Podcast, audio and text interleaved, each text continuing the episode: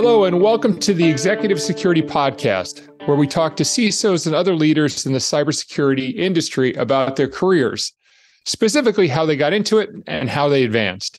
My name is Gene Fay, the CEO of ThreatX, an API and application security company, and the host of the Executive Security Podcast. Today, we're joined by Randy Raw, who's the CISO at Veterans United Home Loans and who also works as a leadership coach. Welcome, Randy. How are you this morning? I'm great, Gene. Thanks for having me on the, the show. Well, we're really excited to have you here. And uh, I know we did uh, some prep. And uh, I think for our listeners, I think this is going to be another great show. So thank you very much. So, so why don't we jump into it? Can you tell our listeners a little bit about your journey of how you became a, a CISO? I did look at your LinkedIn profile, and uh, you didn't go to school for it. No, I went to school a long time ago. I graduated high school the year the IBM PC was released. Right. Uh, so I kind of have grown up through the internet beginnings back when we thought everyone would be noble and uh, just and right and nobody would abuse the internet and we had all unencrypted uh, everything because that's just it was an educational pursuit and why would we abuse that to where we are now which is a little bit of a different scenario but to your point, I really started out, I actually had a complete career change. I have a degree that's completely unrelated to what we do, but everything's been self taught through that growing up phase of when sure. networks were, we were still arguing about token ring and Ethernet and which one was the better topology and technology. Yeah. I've been in that technical realm, was at a couple of different schools, building out networks, pulling wire through really bad drop ceilings and fiberglass insulation and all that. was on that technical realm and and developing leadership skill sets along the way and and kind of am, am where I am now from a, a merger of those two. Well, that's awesome. It's a it's always an interesting journey, and I know we talk with some people who aren't our age; they're uh, more joining the industry, and uh, so they can go to school or they can go online and learn a lot about cybersecurity. But for those of us that have been at it a while, Uh, it didn't exist. So it's a great journey and it's only continuing to explode as we talk about to our listeners. You know, 3.4 million open positions today really lead to a lot of opportunity for all of us. So let's roll into our next question. So what's your approach to hiring for cybersecurity roles? You know, what what specifically are you looking for? Yeah. So our hiring is a little bit impact and well, not a little, a lot impacted by the industry that I'm in. So we do mortgage origination and right now that industry is struggling the entire yeah, industry. You know it's uh, rising interest rates low home inventory is not necessarily a recipe for success for us. Mm-hmm. so we've been really focused and conscientious about hiring from a specific perspective of really thinking about how can we do hiring in a way that we find the right people that are already in the organization.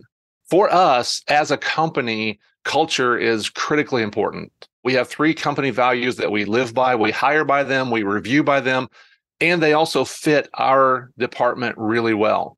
And so we look at it as we kind of have the opportunity to do career path training for people, bringing a lot of people off of our help desk and other entry level positions to help them progress in their career. We begin talking with people about do you have an interest in cybersecurity? If so, why and what area? And if there's a match there, and they're a culture fit, both for the company and for our team, because we really also value diversity of thought. And we'll get into that a little bit later. But I don't want somebody that's on the team that just says, oh, yeah, yeah, that's the same thing. I think the exact same way. It's like, mm, mm-hmm. we need some contrarian thoughts. Right. And we need to really debate the right things and have healthy conflict around ideas and ideals, not around people and not around our beliefs necessarily, but around what is the value and really what are we thinking and how do we get there? Yeah, no, absolutely. I, think that's really critical. And I think that the help desk angle to get into cybersecurity is a, definitely a common theme that we hear is the barrier to getting into help desk may be slightly lower, but a great stepping stone, show a propensity to want to learn, comfortable in a very dynamic, changing environment, which help desk definitely is. There always a new set of problems us pesky users are always creating new sets of problems that exactly. our help desk has to figure out for us. So I think that really does play perfectly in line with where people want to head. If they want to head into cybersecurity, it's a great training ground. It is. They get a feel for it. And we bring a lot of people over and do shadowing and talk about what it looks like. So that way people know what they're getting into before they get into it. Uh, exactly. Because it's not, oftentimes I think people believe cybersecurity is like the step up and it's the holy grail of the place where I want to be. And they don't realize there's a lot of mundane work. Mm-hmm. Yes, it is a fun job and it can be different every day and it can be really challenging.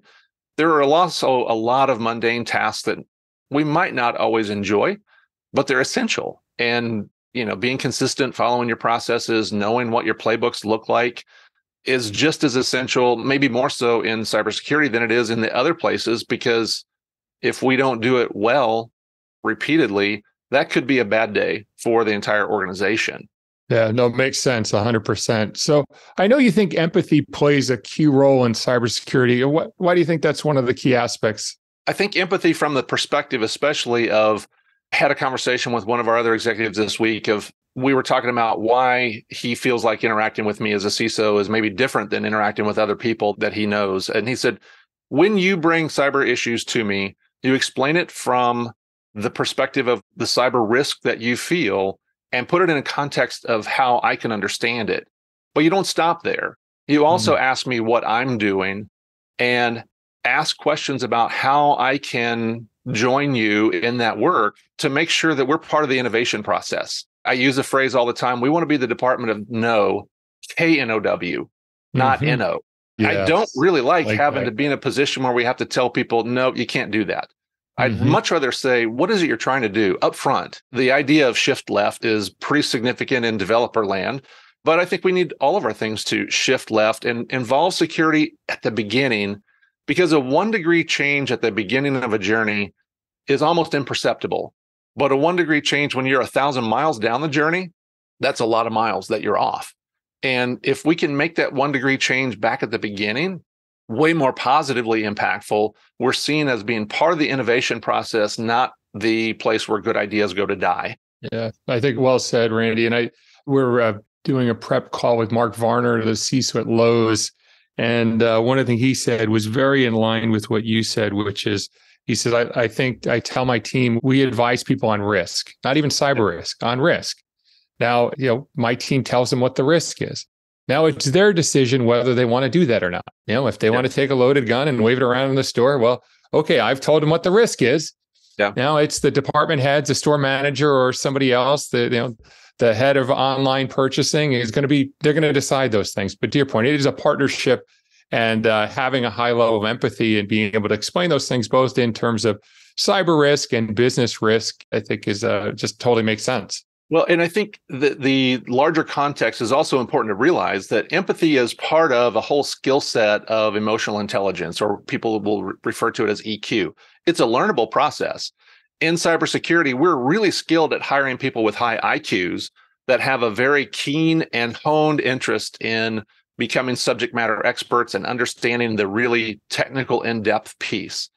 But even to make the step from understanding cyber at almost a myopic standpoint that might not be helpful to that risk-based perspective, I'm having a lot of conversations with people. I think that you have to have a relatively high degree of emotional intelligence, of which empathy is a part of that, but it's also self awareness, others awareness, self regulation. Maybe I do want to just throttle somebody, but that's not a good way to get your point across, you know? So you've got to regulate what that looks like. And it may not be a physical event, it may just be telling someone well, you're just wrong and telling them that all the time. And they don't hear that. After a while, you're Charlie Brown's teacher, wah, wah, wah, wah, wah, wah, you know?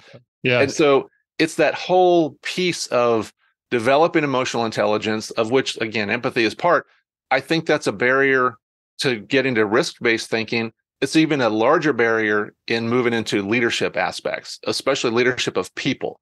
You can be a great architect, a great in depth, knowledgeable SME, and not be able to get your point across to people who have other concerns if you really aren't thinking about that and training yourself in how to think that way.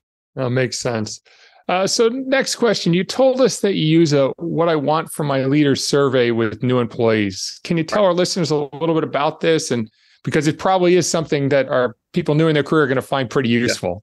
Yeah. yeah. So I was working with a guy that was a, a manager of a Gap store in uh, South Bend, Indiana. And he and I were talking about we had great first bosses right out of college. And then we had a series of maybe not so great bosses. And we got to talking about what was the difference between those great mm. bosses mm. and the not so great ones. And we said somehow they figured out how to, with each individual person, lead them in a way that that person felt cared for and known and wanted to be led. And so we just, as we talked about that, we developed this concept of it really is an individualistic approach of what is it that you want to talk about that's important as I'm leading you. So we came up with a survey instrument and it's on my blog site. If you go to randyraw.com on blog, it's the first one that's there. And it's literally how do I want to be led? What do I want from my leader? 25 traits. I just ask my employees to rank them. The top eight is usually what I do. And I'm getting down to really probably the top five is enough. Sure. And it's a starting point for a conversation. Because, Gene, somebody you and I age, and you think of Gen X, what does it mean to meet with me frequently? Oh, that's probably once a month, maybe twice a month. If you're talking to me more than twice a month, you're micromanaging me. But what we see from studies, and, and Purdue is the one that I quote the most of Gen Z, the newest group that is the largest group of employees coming along, they want to meet with their leader daily, sometimes mm-hmm. multiple times a day. Well, how is a leader supposed to navigate those two really different scenarios? Very different, right? Well, you, yeah. You ask them, how do you want to be led? What are the things that you want? And then I'll work in that. The cool part about it is I try at least every other year. Uh, it'd be better if I did it annually to have them refill that out again because once someone has had some experience in their role and with me as a leader, those things may shift. They may say, you know what, it's just a given. You're going to tell me the big picture. I still want that, but it's a lower prioritization because I now need this next thing. I've grown, you've grown. This is where we end up going. And I use that survey for that all the time. Well, that's a wonderful power and very powerful tool. I, I, always have the pleasure of learning something new every time I do one of these podcasts. And uh, I'd never thought about that. So thank you for sharing that, Randy. And we'll uh, post the uh, blog on the links in the notes so our listeners can definitely check that out. And I'm going to check it out and see if I can start using as a part of uh, becoming a better leader. So thank you for sharing that. And if uh, I'm always welcome to feedback, looking for feedback yeah. because I think there's probably too many items on the list and I may be missing some new ones. So if people want to give me feedback on that, I would love to hear that. I Great. think that's the way we get better. Absolutely. Continuous learning, right? That's uh, I think why both of us sit in our roles today. We we've never settled. We you know the continuous learning uh I say my daughter is graduating uh, high school, you know, it's like it doesn't end at the end of college. It's a journey that continues throughout your life. If and if you love that, it can be really enjoyable. Like I said, I'm 54 and I learned something new today, and I'm geeked out about that. So yeah. thank you for sharing that, Randy. And finally, for our listeners just starting their careers, can you explain the difference between a coach and a sponsor and, and why you need both? Yeah, it's really somewhat nuanced, but I think it's really important. There are really four roles that I think are something that we all need to invite into our life and have somebody that's there with us. The first one is a network peer, somebody that walks along a similar path, maybe at your level. You know, you meet them various different places a mentor is somebody that talks with you. They're probably further along in their career. But then the last two are the two that you asked specifically about. A sponsor is someone who talks about you, but they talk about you in an advocacy role. You know, think in the roles that we're in, we see people in leadership roles and and we can make connections with someone in another department who's looking for a leader, especially if that leader is willing to say, I don't feel like I have to be in this exact role in this department. But even if it is, especially in larger organizations, someone that talks about you and advocates for you is a sponsor. A coach is someone who talks to you, especially in a technical realm. They don't even have to be technical. Most of the time, it's actually beneficial if they're not, because then they can't talk shop with you. All they do is ask you questions that bring out the ability for you to clarify in your own head. And this is hard work coaching is in being coached is hard work because it's up to you as the coachee to say here's the problem i want to either get clarity on or i want to make forward progress and forward momentum on and so a great coach sticks to that specific area and asks questions that require you to do the work to get that clarity from within what you'll probably already know it's drawing it out from you. And it's really about skillfully asking questions. And it's a skill set I'm still working on. I'm enjoying it as I coach people, but I don't think I'm ever going to get there. I'm always learning from other people. Yeah, no, I, I think about it as also the the roles and responsibilities of who owns the next steps. Yes. I pick on coaching specifically. It's like, is it the coach's job to continue the dialogue and move it forward? Or is it the person receiving coaching? The same with mentoring. We talk a lot about that. It's like, I think as you set up that type of relationship in a work environment, it can be a little bit clearer if the coach happens to also be the manager and is driving that process to help that person get better, then they own it. If it's somebody seeking coaching or mentoring, and then asking somebody, somebody calls you up, Randy. I, I know you'd be glad to help out a, a newbie who's, who's thinking about getting into cyber. I take calls like that all day long. It's that who owns the next step, right? If it's just one and done, then that's all it's going to be. And I, I always say to people that reach out to me, don't feel like you're bothering me.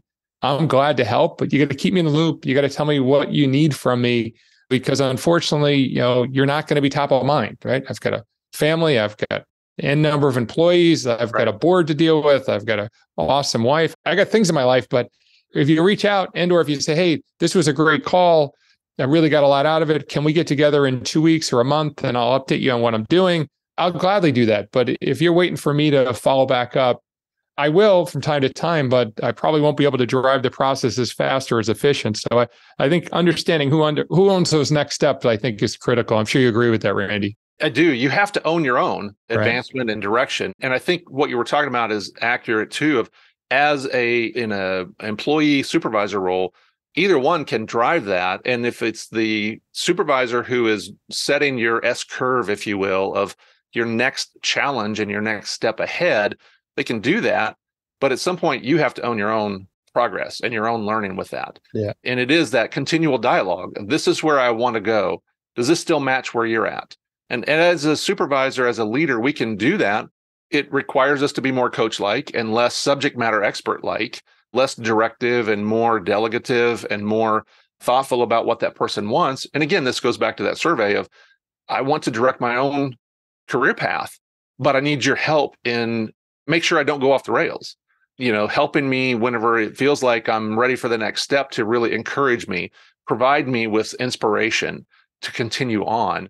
I think those are all really valuable and vital of things that we look at, as well as challenging in person to say, I think you can do more. I think it's in there, you know, and and draw that out of people. Yeah, well said. I, I think about my, you know, like you, I had a great first manager, a gentleman by the name of Bob Simmons, and I remember meeting with him, you know, kind of second or third week, being an inside salesperson, making cold calls and going to meet with him. And I thought it was like he was there to entertain me. He's like, okay, what do you want to learn this week? I'm like, what do you mean? He's like, look, this is your meeting. Like, there's a million other things I can go do, but we get together so I can help you be better. Right. oh, okay. So then next meeting, all right, here's two things I'm struggling with. Okay. Right. That give and take. But uh, yeah, I think it's well said, uh, Randy. And uh, uh, I think a lot of great insight that I knew you're going to share. So thank you again very much for joining us. I know our listeners will enjoy this episode.